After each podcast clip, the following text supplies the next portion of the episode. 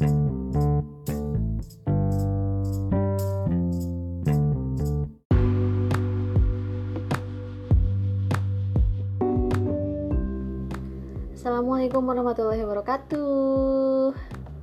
Hai teman-teman, selamat mendengarkan podcast Ruang Kolaborasi. uh, Hari ini saya Pupul Tatipa, tuan rumah Ruang Kolaborasi, bersama suami saya tercinta Dede Muhammad Maulazah. Kita hari ini mau bahas eh, satu hal, eh satu kata yang sering didengar dan mungkin sering dirasakan ya. Lebih dalam kondisi pandemi ya. Hmm. Karena kita ternyata mengalami lagi karantina bareng-bareng, terutama di Pulau Jawa dan Bali. Jadi kayaknya cocok banget nih kalau kita bahas kata ini nih.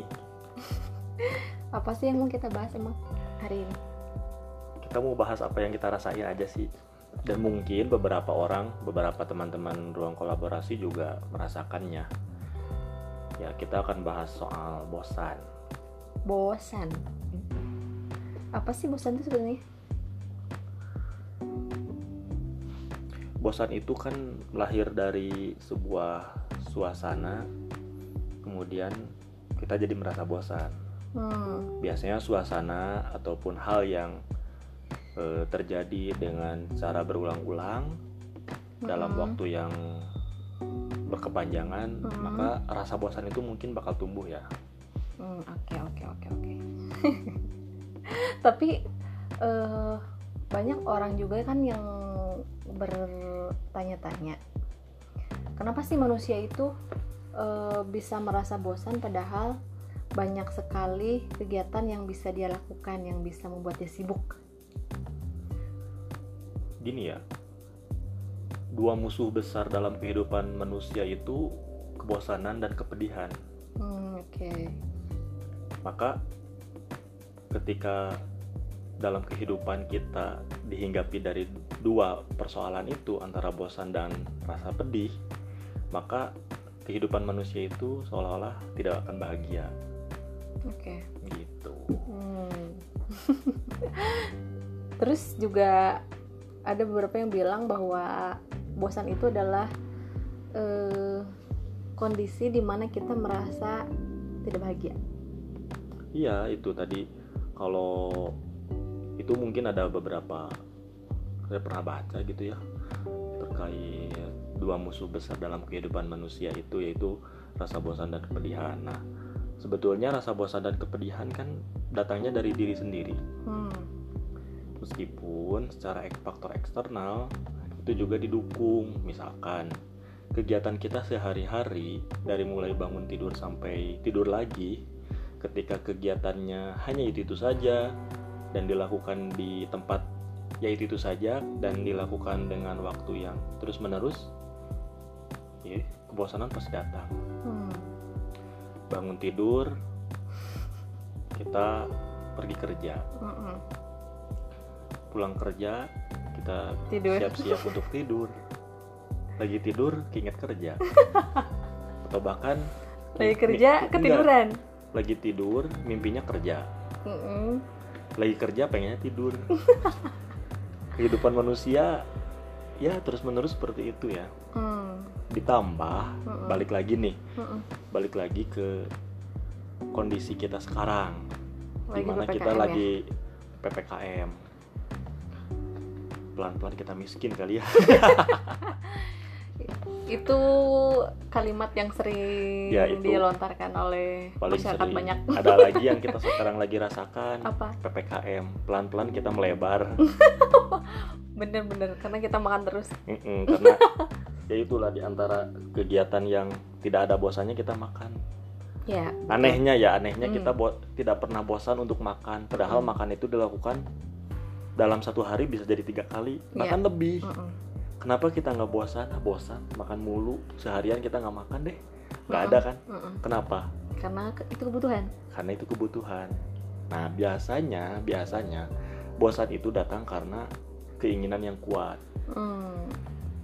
Balik lagi, kondisi lagi karantina bersama, lagi eh, mendapat peraturan yang sama, yaitu jangan bergerak ataupun jangan pergi-pergian tanpa eh, kebutuhan yang urgen, urgen. Hmm. Nah, maka ketika kita melaksanakan itu kan barang di rumah terus, otomatis keinginan-keinginan, hasrat untuk pergi, mm-mm.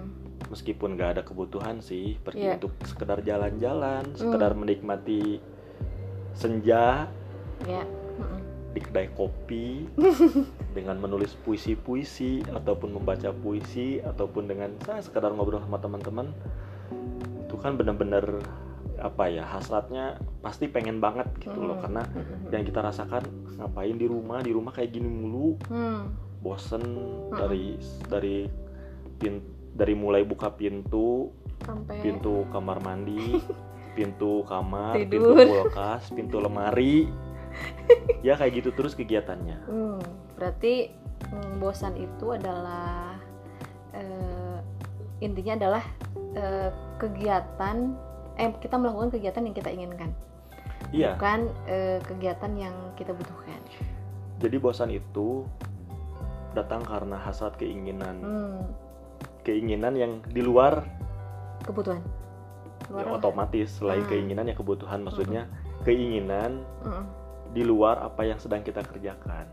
Okay. Biasanya gitu. Hmm. Nah makanya mungkin mungkin yang namanya bosan itu ya nggak usah dilawan.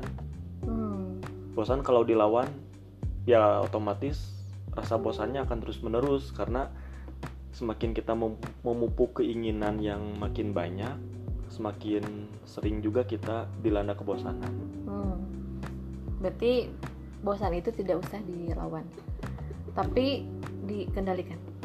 Nah, balik lagi sejauh mana kita mengatur, mengendalikan keinginan-keinginan, hasrat-hasrat yang timbul dari diri kita sendiri, yang sebetulnya kita itu nggak bisa untuk melakukan itu. Hmm.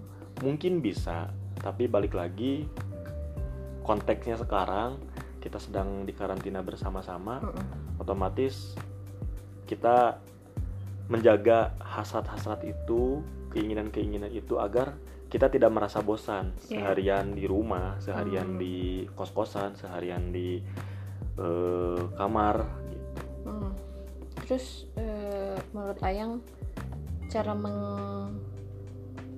bukan meng... kalau tadi yang dihindari salah ya. Berarti mengendalikan kebosanan tuh gimana? Mengendalikan kebosanan itu tadi mungkin kita bisa menganggap semua yang kita sedang kita kerjakan saat ini di masa pandemi seperti ini mm-hmm. menjadi sebuah kebutuhan. Okay. Jadi mungkin kita akan bisa membalik mm. eh, cara pandang kita terhadap keadaan ini. Mm. Kebutuhan bagaimana? Kebutuhan akan kesehatan kita. Yeah. Kebutuhan akan eh, kehidupan yang normal kembali. Mm.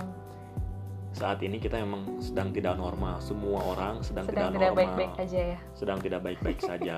Itu makanya hmm, caranya ya caranya dengan kita memutarbalikkan cara pandang kita, hmm. cara pandang bahwa semua ini adalah kebutuhan, ya, kebutuhan melihat, bersama ya. Melihat dari sudut pandang yang berbeda. Melihat dari sudut sudut pandang yang berbeda. Jadi kalau dari Uh, saya pribadi, yang pertama rasa bosan itu jangan dilawan. Semakin dilawan, hasrat ataupun keinginan-keinginan semakin banyak, semakin muncul, seolah-olah kita lagi memupuk keinginan sehingga kita terus-menerus dikoyak hmm. oleh rasa bosan. Hmm. Yang kedua, coba sudut pandangnya kita rubah. Itu yeah. semua keinginan yang sedang kita rasakan, hmm. eh, kemudian tapi kita kesulitan untuk melakukannya, merealisasikannya, maka kita ubah saja cara pandang itu bahwa keberadaan kita di rumah, keberadaan kita di tem- tempat kita sendiri sebagai merupakan kebutuhan. Okay. Kita butuh hidup normal kembali. Hmm. Itu sih kalau pesan saya. Hmm. Bukan kita ingin eh, hidup normal kembali pada masa sekarang, karena hmm. pada masa ini memang semua orang sudah tidak normal, yeah. keadaannya sudah berbeda. Akan tetapi kita juga mendambakan kehidupan yang normal itu, gitu. Mm. Kehidupan sebelum Februari dua ribu dua puluh, mm. di mana pandemi belum melanda Indonesia kan, yeah. gitu. Jadi kita butuh itu, kita butuh kehidupan yang normal. Maka, yang maka kembali lagi kesadaran mm. kita terhadap kebutuhan itulah yang dapat mempercepat kita semua, terutama mm. untuk merasakan kehidupan normal itu. Maka yeah. rasa bosan mungkin bisa dihindari. mm. Sekalipun ya, sekalipun mm. sampai saat ini kita juga kadang merasa bosan, bukan kadang, sering-sering merasa sering. bosan. mm. Habis setelah hari ini kita ngapain lagi? Bangun tidur kita ngapain lagi nih? Kemudian pekerjaan udah selesai, ngapain ada lagi? Pekerjaan yang lain, kita ngerjain pekerjaan terus aja gitu. mm. Ya yeah. gitu. Tapi kan e, itu tadi kita berbicara soal konteks e, karena kita sedang di karantina, maksudnya konteksnya e, e, karena kita sedang mengalami COVID. Mm-hmm. Kalau dalam kasus lain sama juga, misalnya bosannya bukan karena aktivitas karena kita di karantina, mm-hmm. misalnya bosan dalam sebuah hubungan atau apa gitu. Solusinya sama aja.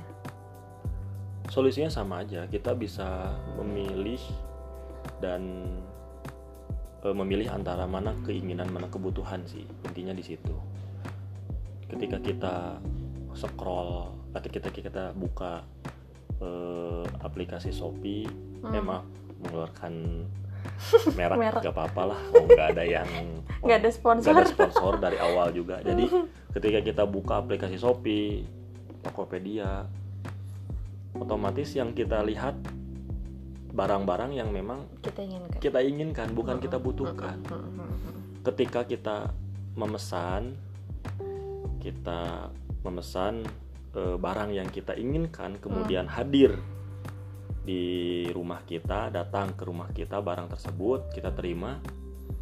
Biasanya barang-barang yang keingin lebih besar keinginan daripada kebutuhannya tidak akan bertahan lama. Hmm.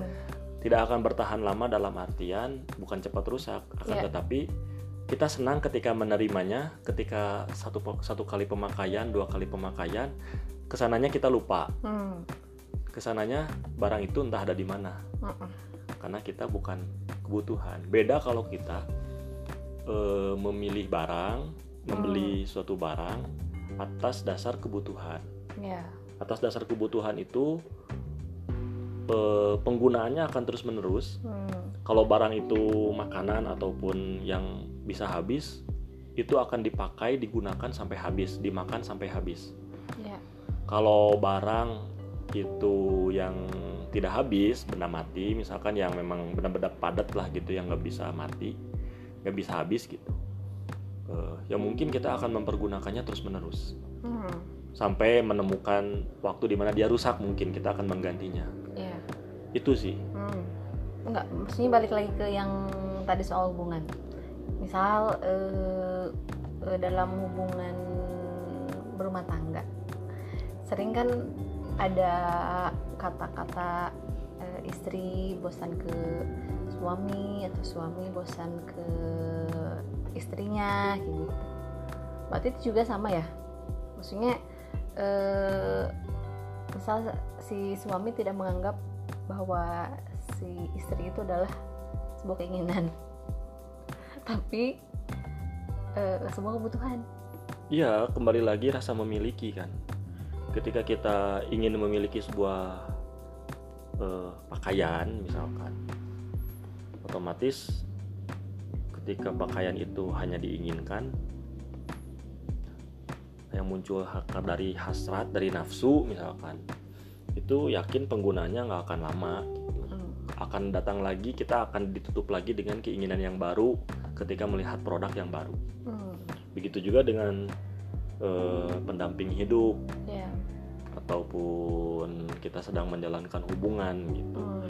Ketika hubungan itu hanya berangkat dari nafsu, dari keinginan, ya kita akan senang di masa-masa di masa-masa awalnya saja, di awal-awal ketika kita mulai berkenalan. Kesananya mungkin kita akan merasakan bosan. Mm. Gitu. Nah, beda dengan keadaan bosan eh, memiliki suatu barang, tadi membeli membeli suatu suatu barang. Rasa bosan dalam hubungan suami istri itu memang akan sangat berat. Yeah. Untuk dihadapi, mm-hmm. karena eh, hubungan dua jiwa yang berbeda, sudah jelas eh, kelaminnya berbeda, sudah jelas juga background kehidupan dia mm. juga berbeda, apalagi kalau hu, pasangan kita berasal dari eh, suku yang berbeda juga, mm. misalkan itu kan. Cara dua, pandangnya juga berbeda. Cara pandang juga pasti berbeda karena masing-masing manusia punya pengalaman hidup yang berbeda-beda, sehingga untuk mempersatukan dua perbedaan ini akan sangat sulit, ditambah kita merasakan suatu kejenuhan, hmm. suatu kebosanan. Hmm. Itu makanya eh, memang itu menjadi apa ya, semacam semacam tantangan gitu ya kalau dalam sebuah hubungan itu, hmm, sebuah iya. tantangan lah gitu. Hmm. Jadi dan pada hakikatnya sebetulnya namanya bosan itu nggak ada seharusnya. Kalau yeah. kalau mau dipikir-pikir, hmm. bosan itu nggak ada. Hmm. Kalau kita mengatakan kegiatan kita gitu-gitu aja, kita ngapa-ngapain gitu-gitu aja, hmm. kayak tadi saya bilang. Bangun tidur kerja, bangun tidur langsung siap-siap kerja, berangkat kerja, di tempat kerja, pulang dari tempat pekerjaan ke rumah, ke rumah waktu tidur. E, beres-beres, siap-siap buat tidur, buat istirahat, kemudian paginya lagi kita begitu. Hmm. Memang apa yang kita lakukan itu sama, tapi pada hakikatnya itu berbeda karena hmm. detik hari ini dengan detik kemarin beda. Beda. Kita nggak akan bisa menggapai detik yang telah kita lalui di hari kemarin, hmm. dan kita juga tidak tahu yeah. detik setelah hari ini, setelah kita hmm. e, melewati hari ini, kita juga bagaimana, gak, bagaimana itu nggak akan tahu. Jadi karena setiap karena waktu itu terus berpacu, terus berjalan, ya. Sebetulnya kehidupan kita pasti berbeda yeah. dari kemarin, kemarin, sekarang, dan kedepannya pasti berbeda. Karena meskipun setiap hari kita melakukan kegiatan yang sama ya. Karena kegiatannya saja yang sama, tapi pada hakikatnya berbeda. Hmm. Memang kalau kita bisa, kalau memang kita mengatakan kegiatan kita begitu-begitu terus, apa bisa didetailkan ketika kita pergi kantor, detik secara timingnya pas gitu, misalkan kemarin jam sekian, jam detik sekian kita naik kendaraan, detik sekian kita turun dari kendaraan, detik sekian kita masuk ke kantor, itu bisa pas gak detiknya kita nggak nggak tahu, dan pas dipastikan tidak akan pas. Okay. Di situ pasti ada namanya eh, dinamika waktu. Oke, okay, di situ. Oke, okay. Berarti. Uh... mudah-mudahan cukup apa ya cukup jelas cukup jelas dan cukup bisa diterima oleh teman-teman semuanya. Ini kan ya ini kan sebagai cara, cara pandang kita ya hmm. menghadapi suasana ini, menghadapi waktu-waktu di mana kita sedang menjalani karantina bersama. hmm. Oke. Okay. Uh, itu yang kita sampaikan hari ini.